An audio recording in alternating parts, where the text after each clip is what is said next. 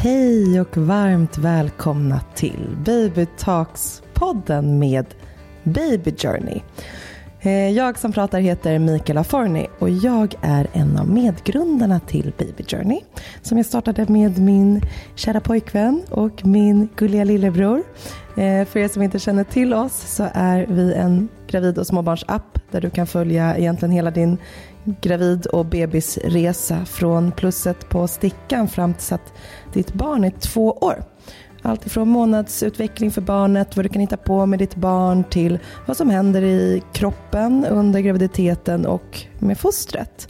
Dessutom har vi massa eh, vettiga, bra och fina artiklar, över 150 stycken i appen och checklistor med mera. Idag så ska vi prata med barnsjuksköterskan Matilda Ördell som jobbar på en neonatalavdelning. Och en neonatalavdelning är alltså en avdelning dit eh, sjuka eller för tidigt födda bebisar kommer. Eh, så väldigt små och sköra bebisar som Matilda hjälper till att göra starka helt enkelt. Och jag är jätteglad för att hon vill vara med och berätta om sina erfarenheter och sitt yrke men också komma med sin expertis och öppnar upp för fönstret in mot hur det ser ut på en neonatalavdelning. Eh, så varmt välkomna till dagens avsnitt. Nu kör vi!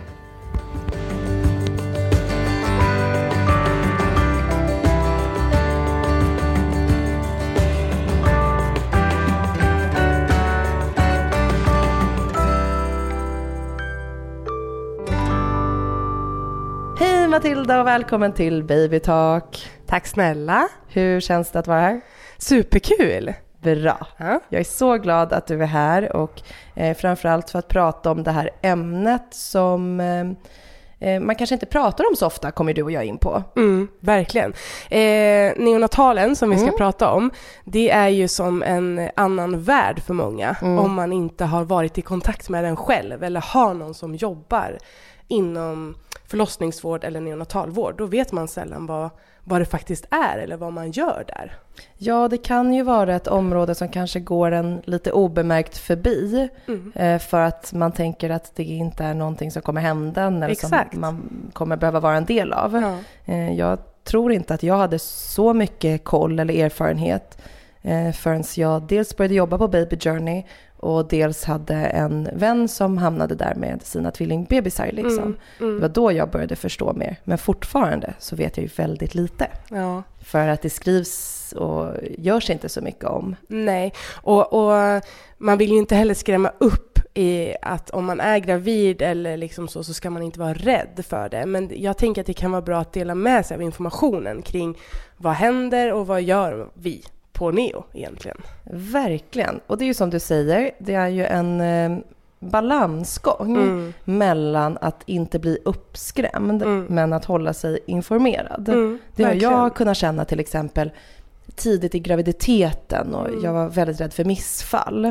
Eh, att läsa på och vara informerad kring hur ett missfall går till och Mm. vilka risker och hur många det faktiskt är som går igenom missfall. Mm. Det var på något sätt nyttigt för mig för att jag förstod eh, vad det var som hände i kroppen och sånt. Men att läsa igenom varje liten detalj eller bli för ingrottad hade kanske kunnat trigga någonting ja, istället. så är det ju. Så såklart att man får eh, försöka behålla någon typ av balans. Mm. Eh, men kan inte du eh, berätta för mig, berätta om din avdelning och vad du gör på jobbet? Ja, eh, det är svårt men jag ska försöka sammanfatta. Eh, jag jobbar alltså på en neonatalavdelning på ett sjukhus i Stockholm. Mm. Eh, och eh, där tar vi emot bebisar som föds från vecka 28. Mm. Och då är det alltså vecka 28 plus 0. Mm. Och där kan det ju vara svårt ibland för många säger att man är i vecka 29. Och då är man alltså i vecka 28 plus 0. Så så räknar vi. Mm. Och så räknar ju även förlossningsvården. Mm. Eh, och sen tar vi också emot bebisar som föds som kanske inte mår så bra vid förlossningen. Att de kanske har någon infektion som man inte vet om. Eller att de har eh, gulsot, de behöver intensiv sola som vi kallar det. Mm. Eh, eller att man behöver lite hjälp i den här starten, att när man kommer ut så ska man skrika och fylla lungorna med luft istället för med vatten som man Mm. andas när man är i magen.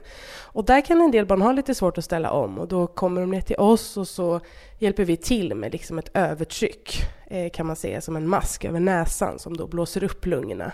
Det låter väldigt brutalt Ja. när man förklarar det men det är väldigt effektivt och de barnen är oftast hos oss kanske sex timmar ett dygn och sen får man gå till BB med mamma och pappa. Men alltså hur är det att jobba med så små och sköra varelser? Mm. Vänjer man, har, har du vant dig eller går du fortfarande till jobbet och håller i en 1,2 kilos bebis och tänker vad är det som sker? Mm. Det är väldigt speciellt. Ja. Alltså jag brukar säga att eh, antingen så jobbar man på neonatalen och tycker att det är liksom det mest fantastiska jobb man har. Mm. Eller så har man lite svårt för det och de personerna som inte riktigt vet vart man står i det, de eh, jobbar oftast inte kvar så länge. För Nej. att det är en ganska speciell miljö och det är ganska påfrestande. Alltså Mm. vi möter ju ändå barn som är oftast eh, väldigt sjuka och som då eh, har föräldrar som också blir väldigt chockade och man ska möta hela familjen i det här. Mm. Eh, men det ger mycket mer än vad det tar, Mm. om man ska förklara det så. Det kan jag ändå förstå, att se den här lilla sköra bli starkare för varje dag. Precis, Det är ju på något sätt livet i dess renaste form. Ja. exakt. Hur gör ni då när det kommer in en väldigt liten bebis, som, om vi tar eh, för tidigt född, Mm. eh, som kommer in hos er och är, jag vet inte, vad är finns det någon standard på ungefär hur mycket bebisar väger när de kommer? Vad är de minsta som kommer? Och, Eh, det är väldigt olika, men eh, om man säger då på um, där jag jobbar så tar vi då emot från vecka 28 mm. och då räknar man på att man väger någonstans mellan 900 till 1 och 2 Mm. gram pratar vi då. Det är så sjukt. Eh, Ja. En del är väldigt eh, oförberedda, alltså Mm. att man inte, det var mamman bara kom in och så kom bebisen. Mm. Men för många så har det ändå varit någonting under graviditeten, att man kanske har haft problem med havandeskapsförgiftning eller att man har haft någon infektion eller man har haft tidiga sammandragningar och man känner att bebisen måste ut för att bebisen av någon anledning inte mår bra. Eh, och då är det oftast en ganska lång förberedelse, både för mamman eh, och för oss på neonatalen. Mm. Och då har förlossningen och neonatalen ett nära samarbete i att så här, den här bebisen kommer troligtvis att komma någon gång de kommande dagarna eller veckorna. Mm. Eh, så den familjen får oftast en rundvisning på neonatalen Mm. där man kan se att så här, så här ser det ut och så här kommer det gå till och vad vi gör och hela den biten, vilket är väldigt tacksamt för familjerna att få se hela miljön. Ja. Eh, sen när bebisen väl kommer eh, och om vi säger nu då att det här är något lite mer planerat, Mm. eller hur man ska beskriva det, då är vi oftast väldigt förberedda. Eh, om bebisen kommer genom eh, alltså vaginal förlossning, Mm. eh, då föds bebisen eh, och så lägger man bebisen oftast i en, eh, en plastpåse och det är för att Va? behålla fukten. Eh, eftersom att eh, deras hud är så skör och då vill man behålla fukten för att de ska kunna behålla värmen eh, innan de hamnar i kuvösen. Och kuvösen är ju liksom värme och fukt. Och då bevarar man liksom den naturliga barriären i den här plastpåsen. Men gud, det hade jag ingen aning om. Mm. Vet du, det här är varför jag älskar mitt jobb. För varje dag sitter jag och har samtal eller gör saker och lär mig någonting nytt. Mm. Så här, varför vet man inte om det här? Det är ju jättekonstigt. Men har barnen då plastpåse upp till liksom hals? Till upp till Ja. halsen, så såklart inte över Nej. liksom huvudet. Ehm, och de här barnen har ju väldigt omogna lungor Mm. och det är ofta det som är den stora problematiken för för tidigt födda barn, att deras lungor är inte utvecklade. Eh, och då sätter vi eh, på det här övertrycket som jag pratade om tidigare Mm. eh, på en gång med en mask och så ställer man in ett visst tryck då som gör att lungorna eh, blåser upp sig och inte faller ihop. Alltså man kan ju tänka lunga som en ballong, att du blåser upp den och sen så skrumpnar den, det är ett andetag. Mm. Men om vi då tillsätter det här trycket över näsan och ner i luftvägarna, då blir ballongen aldrig ihopfallen. Ehm, Och då kan barnen syresätta sig bättre och lungmognaden eh, behöver inte skyndas på på samma sätt. Wow. Ja. Det är så viktigt eh, jobb ju. Mm. Och sen så kan man då tillsätta mm, ett hormon som vi har i kroppen. Eh, eh, som man kan ge Eh, mamman kan få betapred, det är kanske många som har hört det eh, mm. innan, och det påskyndar lungmognaden även hos bebisen. Mm. Och har inte mamman hunnit få det innan bebisen föds så kan vi ge det genom den här masken eh, som då gör att lungorna blir mognare, om mm. man ska mm. förklara det enkelt. Liksom. Eh, och det är ett lite större ingrepp. Ibland så behöver man göra det och ibland behöver man inte göra det. Om man tänker på de här delarna som inte är eh, direkt eh, vårdrelaterade som sånt här med mm. lilla masken mm. och lungor och mm. värme och fukt. Eh, vad mer behöver ni göra för de här små bebisarna? Jag kan tänka mig att de deras behov av fysisk närhet. Mm. Eller mm. Det första man, när man går igenom en vanlig förlossning mm. eh, så är det ju det första som ni säger är ju att hud mot hud ja. och klä av er och ha mm. nära. Och, mm. men de behöver ju ligga i sin lilla kuvös. Hur fungerar det? Mm. Eh, när de sen då, eh, till en början så måste vi ju då tyvärr separera mellan mamma och bebis för att liksom kunna eh, göra alla de här åtgärderna som behövs. Men även om barnet sen ligger i kuvös så, får, eller så uppmuntrar vi föräldrarna att sitta hud mot hud med sitt barn, mm. vilket många gör flera timmar per dygn. Mm. Och så då gör vi alla procedurer som provtagning eller att man ändrar någonting eller tar något blodtryck eller sådär och det kan vi göra medan bebisen och föräldrarna sitter hudnära. Eh, och det finns forskning som visar att den hudnära vården eh, gör att hjärnans utveckling påskyndas. Och det, mm. Nu kom det en studie för bara några dagar sedan tror jag att man hade gjort på 20-åringar, alltså folk som är födda för tidigt men som nu är 20 år och jämförde då de som hade fått den här hurnära vården och de som inte hade det. Eh, och det fanns ändå en skillnad i liksom rent så här, intellektuellt och utvecklingsmässigt så här, om man hade fått det eller inte. Så det visar ju bara på hur viktigt det är att föräldrarna är närvarande hela tiden wow. under hela processen. Så de är ju, föräldrarna är ju det viktigaste vi har mm. på, på Neo liksom. Under graviditeten, mm. finns det eh, någonting som kan leda till att det, man föder för tidigt och vad är det i sådana fall? Mm. Samt finns det någonting man kan göra för att minska riskerna för för tidig födsel? Eh, du kan inte påverka huruvida barnet föds för tidigt eller inte. Nej. Och det är jätteviktigt att eh, poängtera. Mm. Att man kan liksom inte eh, förhindra det på något sätt. Mer än att såklart följa de här allmänna råden kring graviditet. Att så här, man ska inte röka, inte dricka alkohol, inte förbruka droger och liksom lyssna in kroppen helt mm. enkelt. Men, men om du har varit ute på något gympass och hoppat lite mm. eh, i vecka 23 så påverkar inte det huruvida barnet kommer för tidigt eller inte. Nej. Eller är sjukt när det föds eller inte. Mm.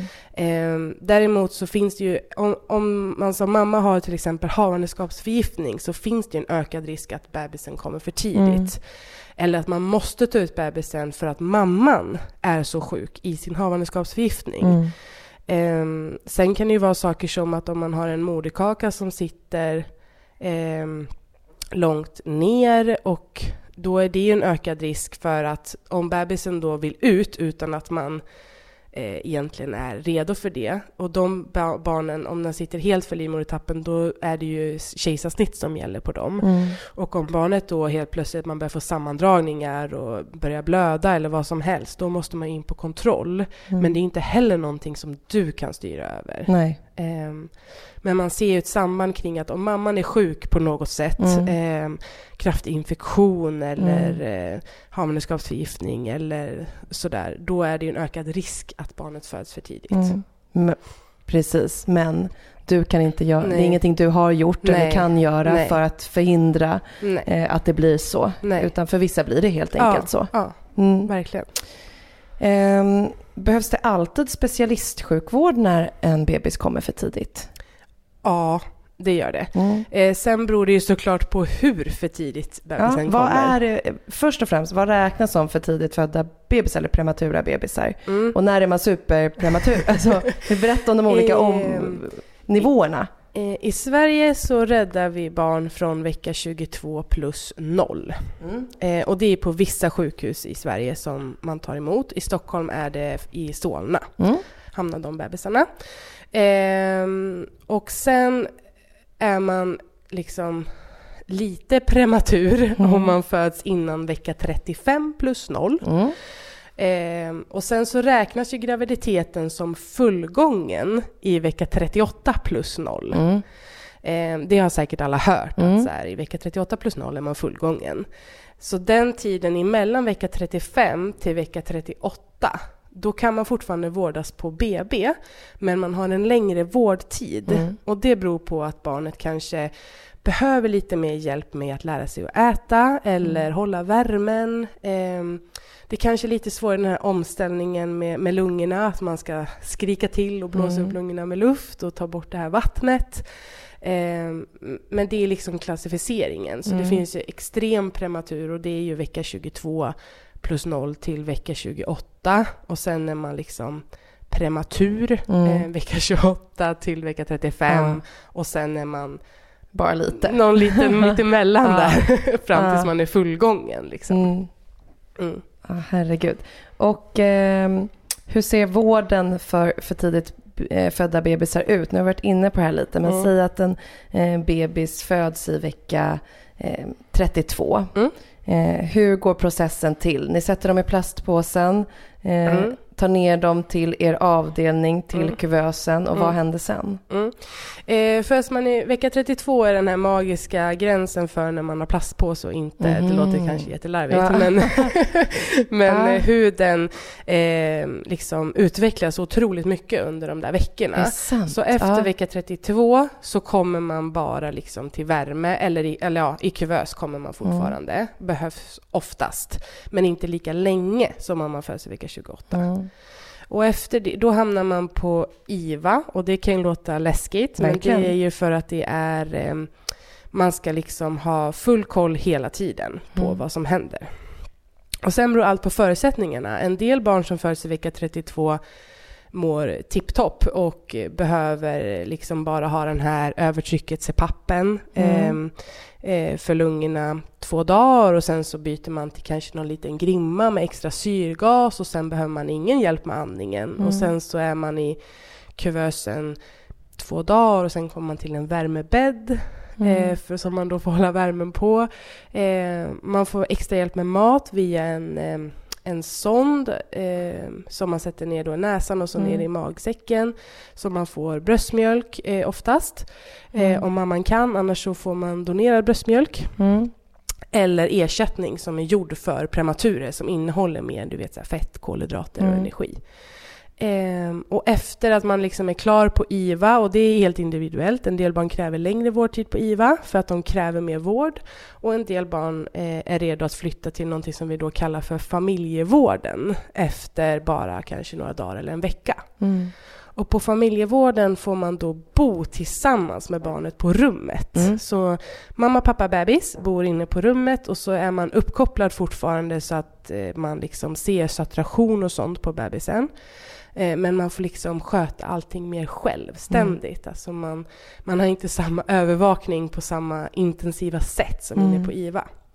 Men viktigt att tillägga är ju att eh, föräldrarna, även om barnet vårdas på IVA, så bor föräldrarna på avdelningen i ett eget rum. Men man bor liksom inte inne på IVA-salen. Men, ja, för det var jag också nyfiken på att vi pratar om de här små för tidigt födda bebisarna, men till varje bebis finns ju en mamma Mm. och en, till, en partner då, Mm. oftast, Mm. inte alltid, men i alla fall en mamma som har fött, fött det här barnet. Ja. Var, var tar den eller de föräldrarna vägen? eh, när barnet föds, Mm. oavsett om det är eh, för tidigt fött eller sjukt, så följer alltid partnern med till neonatalen. Eh, på en gång Mm. eh, i den här transporten som vi gör. Och är där med barnet om, om den personen vill. Men Mm. vi, vi försöker verkligen förespråka att de ska följa med. Mm. För att då kan de också, du vet, så här, filma, ta kort och Mm. då visa det för mamman sen. Mm. Eh, mamman behöver ju oftast någon form av eftervård i form av liksom, ja men har man fött vaginalt så kanske man måste kolla eventuella bristningar Mm. eller sådär. Eh, och kejsarsnitt är ju liksom, då har du ju gjort en operation. Mm. Eh, så de kommer ner till oss på Neo när de är redo. Mm. Eh, och då kan man komma i säng. Det är liksom inget tvång på att man ska Nej. kunna ställa sig upp Ja. och gå. Och då kör vi in så att de också kan sitta hud mot hud. Mm. Men det är ju tyvärr en separation Mm. mellan eh, mamma och bebis. Eh, Och sen det- bor mamman då längre bort på avdelningen. ja, i närheten Ja, av IVA-salen. Liksom. Och hos oss har vi inga liksom, du får komma mellan ditt och datt, utan man får komma och gå hur man vill och när man vill. Och, Mm. eh, många föräldrar sitter ju timmar med sina bebisar. Hur Eh, blir stämningen på en sån avdelning? Ehm, tänker du mellan föräldrarna eller? Både mellan föräldrar, olika föräldrar som Mm. sitter och delar den här upplevelsen Mm. och också mellan eh, föräldrarna och er personal. Mm. Och, ja. Eh, det är oftast väldigt eh, tacksamt Mm. och eh, eh, ändå glad stämning. Mm. Eh, alltså de har ju fått en bebis. Sen Mm. blev det ju inte som de hade tänkt sig. Mm. Men de har ändå fått sin bebis. Eh, bebisen lever, de kan se framstegen. Mm. Ehm, och man som personal kommer ju väldigt nära. Det är ju en väldigt liksom intim situation om man ska Mm. uttrycka det så. ehm, som man inte var beredd på. Och då får man ju såklart känna av hela tiden stämningen. Ehm, den svåraste frågan att ställa till en förälder på neo är ju hur mår du? Mm. För att man vet aldrig vad som kommer. Nej. Antingen så kommer ett liksom stoneface som säger det är bra, eller så kommer liksom en känslostorm. Så att man måste ju hela tiden vara beredd på liksom vad kommer om jag ställer de här, den här frågan? Som är också så viktig att ställa. Mm. Ehm, Det här är också en jätteviktig aspekt med liksom hur föräldrarna mår i Mm. allt det här. mm. Vad för typ av stöd kan man få? Eh, vi har kuratorer som jobbar Mm. hos oss. Ehm, och vi har ehm, även samarbete med BUP, alltså barn och ungdomspsykiatrin, Mm. som då har psykologer som kommer till avdelningen.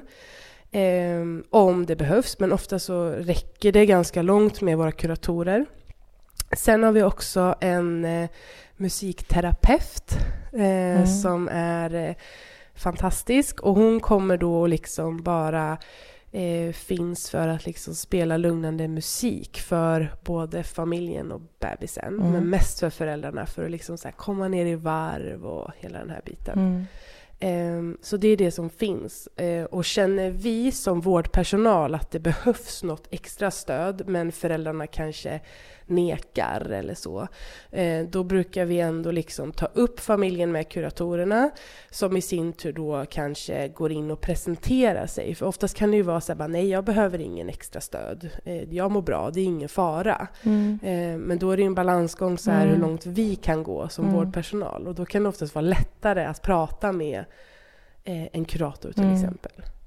Har du något tips till om de som lyssnar nu antingen kanske befinner sig i en graviditet och misstänker att det skulle kunna mm. eh, vara någonting som händer med bebisen eller att den kommer för tidigt eller någon som kanske precis har varit med om det. Eller, Mm. har du något tips till hur man ska tänka för att ta hand om sig själv i den perioden?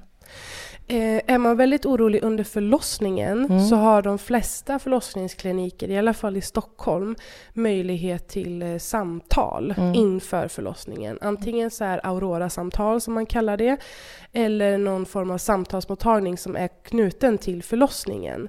Eh, så det kan man alltid be om. Mm. Ehm, och det kan man antingen vända sig till själv eller så ber man om hjälp via sin MVC Mm. att ta kontakt.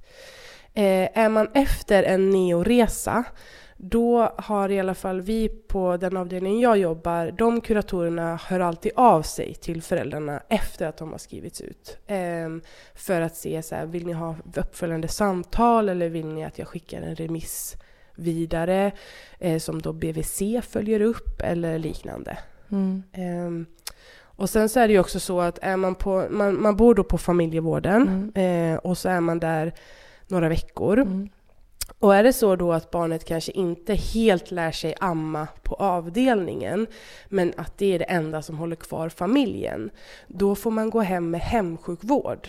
Mhm. Och det innebär då att man fortfarande är inskriven på neonatalen, men man får åka hem Mm. och vara en familj hemma. Och så kommer en sjuksköterska hem till dig och liksom stöttar i amningen och, eller flaskmatningen Ja. eller vad det nu kan vara. Ehm, så att man liksom, och så skrivs man ut därifrån sen. Vad häftigt. Jag visste inte ens att det Mm, och fanns. det har också alla, alla, alla neonatalmottagningar eller avdelningar i Stockholm har en Mm. hemsjukvård. Mm. Ehm, Det här med amning och sånt leder mig lite in på, du sa det här med bröstmjölksdonation. Ja. För visst är det så att man kan då donera bröstmjölk? Mm, det kan man. Och ni behöver det? Liksom. ja, ja, alla sjukhusen i Stockholm behöver donera bröstmjölk. Mm. Jag har Ehm, kaffemaskin. Ehm, så det kan man göra och då ska du ha ett barn hemma som är max tre månader Mm. tror jag. Att det är om jag inte säger fel nu, eller fyra. Mm. Ehm, och då hör du bara av dig till någon av neonatalavdelningarna. Eh, numren finns ju på, på sjukhusens hemsidor. Mm. Liksom. Och säger att du vill donera bröstmjölk och då blir du liksom inkopplad i hur du ska gå tillväga. För då vill man ta lite prover och sådär så att inte du har någon, någon blodsmitta Mm. och att man är frisk och hela den här biten. Och sen då så pumpar man ur bröstmjölk, eh, fryser in den Mm. eh, och så kommer liksom personer hem till dig och hämtar mjölken. Alltså du behöver inte lämna på... Nej, inte, inte, där vi, inte där jag Mm. jobbar i alla fall. Utan, och jag tror inte att det är så på de andra heller. Utan man åker runt och hämtar för att det blir smidigare. Samlar man ihop liksom mycket på en gång? Att det ska vara minst 500 milliliter? Eller är det att man, ni, man kan liksom komma... Ja, nej, det ska ju vara en viss mängd Mm. för att eh, man ska liksom kunna donera. Och jag tror att det är en liter Mm. innan. Men, men mammor som har mycket mjölk har ju oftast mer än Ja. det. Eh, och det är därför man vill donera. Mm. För man är så här, vad ska jag göra med all den här Mm. mjölken? Och då är det här är helt fantastiskt. För att det, bröstmjölk är ju det bästa vi kan ge till bebisarna. Mm. Eh, även om såklart ersättningen är eh, suverän, den Mm. som finns liksom, Mm. nu på marknaden. Mm. Så häftigt ändå Mm. och fint. Och Mm. det kanske är någon som lyssnar som känner att de har möjlighet att kunna donera men inte Mm. visste att det gick. Ja, verkligen. Så då kan man ju faktiskt bara gå in på Google och skriva i eh, Danderyds sjukhus neonatalavdelningen. Mm. Och Ringa dit och säga att hej, jag har bröstmjölk, ni får jättegärna komma och hämta. Ja. Hur ska vi göra det här? Ja. Liksom. Det är superbra och superviktigt. Vad är de största riskerna med prematura bebisar för själva bebisarna? Ehm, ja, eh, den första tiden är såklart alltid kritisk. Mm. Eh, och det är den som ehm, är den mest kritiska, skulle man säga, första veckorna Mm. kanske. Och då handlar, handlar det oftast om eh, hjärnblödningar. Mm. Eh, men då ska man också komma ihåg att bebisar är fantastiska på det sättet att det oftast går tillbaka av sig själv utan att man behöver göra någonting. Mm. Eh. Ja, det är så fascinerande. Så att oftast om man kan se, man kan se att bebisen har en hjärnblödning, eh, då följer man upp den kontinuerligt med ultraljud eh, på hjärnan. Eh, och allt som oftast, om det inte är en väldigt stor och allvarlig blödning, så går den tillbaka av sig själv ju större barnet blir, för då tar barnets kropp hand om det. Mm. Eh, och sen så följs ju alla barn som föds extremprematurer följs ju upp enligt ett eget program utöver BVC, där man då också kontrollerar eh, neurologisk utveckling. Mm. Liksom. Eh, sen så är det såklart lungorna som jag pratade om. Det är oftast det det handlar om, att lungorna, lungorna, lungorna. Eh, det är en stor del av bebisens liksom, utveckling som oftast är, det tar lång tid innan lungorna utvecklas. Mm. Ehm, och sen finns det också risker i och med att allting är ju omoget hos bebisen. Huden, hjärnan, lungorna och så vidare. Hjärtat också såklart, men hjärtat är oftast det som inte har lika liksom, stora komplikationer, Mm. eh, utan det är i så fall lungorna. Men sen så finns det också risk för eh, tarmarna. De är ju också omogna. Och då får de ju mat mer än vad de kanske är beredda på för att de måste få sin näring eftersom att man inte längre har navelsträngen och hela den här biten. Och då finns det risk för någonting som man kallar för näck, alltså att tarmen går sönder. Mm. Och då måste man gå in och operera. Um, men det finns det också procedurer och mm. PM och allting för i så fall. Hur kommer det sig att du har valt att jobba på neonatalavdelningen? Ja, det kan man ju undra.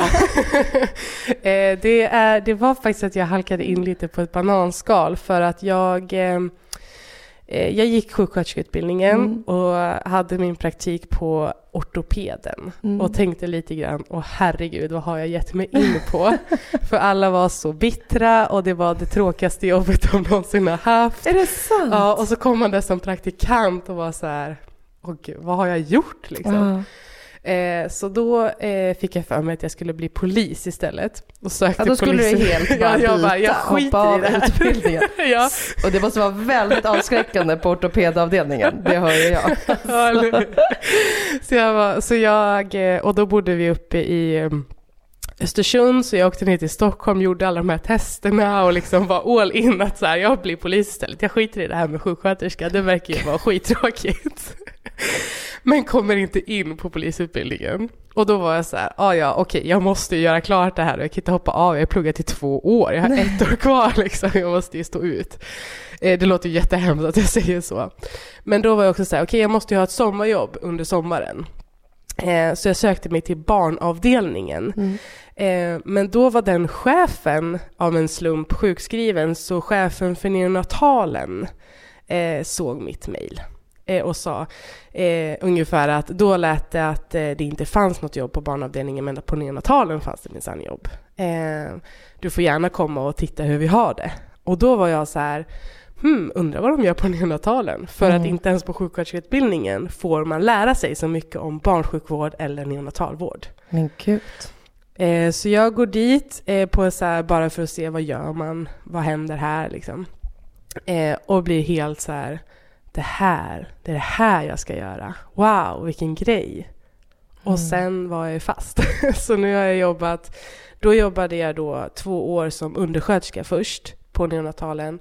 Och sen så jag, nu har jag jobbat fem år som sjuksköterska också, så jag har jobbat sju år. Så det är svårt att, att, att byta jobb tydligen, för att man blir liksom helt starstruck. Jag kan Jättehäftigt att höra och vilken tur att du inte kom in på Polishögskolan ja, så att du kan göra det här viktiga jobbet som du gör. Ja. Um, och jag ser ju din kärlek för ditt ja. jobb när vi pratar och uh, det ser man ju även när vi har gjort andra grejer med dig Matilda i mm. våra andra kanaler på mm. Baby Journey för du är med och svarar på frågor och du är med på videos och mm. i, eh, på massa ställen. Men just det här med liksom neonatalen jag kan ändå förstå för att mm. se utvecklingen och någon mm. som går från svag till stark. Mm. Det är så häftigt. Det är jättekult. Ja. Eller bara vara med. Alltså barnafödande är ju det största mm. ofta som en människa är med om. Eh, inte för alla, men för de flesta. Eh, och att se då, för att om de föds eh, i fullgången tid men kanske behöver hjälp i starten, som mm. vi kallar det. Eh, då går man liksom ut från förlossningsrummet till barnrummet. På alla förlossningar finns det ett barnrum. Eh, och då är partnern med och vi står där och liksom bara håller en sån här mask över för att vattnet i lungorna ska försvinna. Mm. Så håller man en mask över näsa och mun. Eh, och att stå där då och säga till den här partnern att det är din bebis, jag vill att du håller en hand på din bebis och att din bebis, det, det är ni som har connection liksom. Och sen bara så, nu är det bra, allt är frid och fröjd och de kan gå in till mamma igen. Nej, det är Gud. det finaste som finns. Alltså, det är liksom, ja, men det är helt fantastiskt. Mm. Och att få vara med om det, det, det ger så mycket. För mm. att många tänker att det är ett tufft jobb, och det är det. För att vi, vi möter ju människor i kris och vi möter barn som inte mår bra. Och, mm. eh, och jag har ju varit med om barn som faktiskt går bort. Men det här andra väger upp så mycket mer. För man får så mycket mer och man kan ge så mycket till en person och en hel familj. Liksom. Det eh, förstår jag. Jag som ja. hade en eh, väldigt eh, vanlig förlossning i form av händelseförlopp som gick ja. enligt normen. Ja. Jag kände ju ändå att de som var med mig på den resan hade någon av dem ringt mig och sagt jag har ingenstans att bo, kan jag och min familj flytta in hos dig? Hade jag sagt kom. Mm. Ja. får plats här. Ja. Liksom. De förändrade absolut mitt liv. Ja. Eh, vi har fått in en massa frågor. Mm. Jag har valt ut tre av dem. Mm. Eh, och jag tänker att de kommer här. Yes. Eh, som närstående, vad kan man tänka på eller göra? Eh, var bara med. Mm. Eh, var där med bebisen. Eh, oftast närstående är en svår situation för Mm. att man slits mellan sin nyfödda bebis och mamman. Mm. Eh, och mamman är oftast den som man har en relation till. Mm. Eh, och det är oftast det som blir det svåra. Att så här, det här lilla barnet, det har jag ju en jag har ju en relation till det, men relationen till mamman är mycket starkare. Och det är ingen konstig känsla, utan den är vi vana vid att de flesta uttrycker. Mm. Men det viktigaste är att du finns där. Mm. Eh, sen om du bara tycker att du sitter med det här barnet hud mot hud, så det är det viktigaste du kan göra. Och det är ditt, det är ditt jobb, kan man Mm. säga. Ehm, och samma sak att eh, ta kort, ta filma, allt. För oss är allting okej. liksom. Mm. Vi ser hellre att man filmar och, och frågar frågor än att man inte gör det. För att det är viktigt i hela bearbetningen sen eh, i processen efteråt och under neotiden. Mm. Om mamman inte är sjuk eller har högt blodtryck eller så, Mm. vet man varför vissa bebisar ändå föds prematura? Nej, egentligen det finns ju liksom ingen så här, det här är anledningen. Det man kan se är att de som föds för tidigt så finns det oftast någon form av anledning. Det kan vara så här hinnorna som barnet ligger i, alltså barnet ligger i fostervatten som har hinnor runt sig. Ehm, och då kan det vara att det är någon infektion i dem eh, som gör att bebisen vill ut eller att bebisen av någon anledning inte mår bra. Eh, och då är signalen jag vill ut. Eh, och det kan man inte styra över och man vet inte varför. Eh, men det kan vara någonting med moderkakan, det kan vara någonting med navelsträngen eller att bebisen själv känner liksom att den inte mår bra för att den har en infektion. Och då liksom så här, då är kroppens svar på det är att stöta ut det, det vill säga bebisen föds. Mm. Min bebis är fem veckor för tidigt född. Hur ska jag räkna på korrigerad ålder på utvecklingen? Och det här är ju någonting man har hört lite om, det här med att Mm. man räknar om utveckling på ett annat sätt lite när barn är för tidigt födda. Mm, det gör man. Fem veckor är inte så stor skillnad. Mm. Eh, men det är klart att man har det till viss del i beaktning i Mm. liksom hur man utvecklas. Men om man föds för tidigt, säg vecka 28, Mm. det är lite drygt två och en halv månad för tidigt. Ungefär va? Mm. Jag tror det. Ja, det är korrekt. eh, då, ehm, då räknar man att när man då kommer till BVC första gången och barnet är två månader, eh, då, då är barnet noll månader. Mm. Hänger du med Mm. på vad jag menar? Ja, Så samma sak att när bebisen sen kommer för fyra månaders kontroll, Mm. då tittar man egentligen på utvecklingen för hur barnet skulle vara om det var två månader Mm.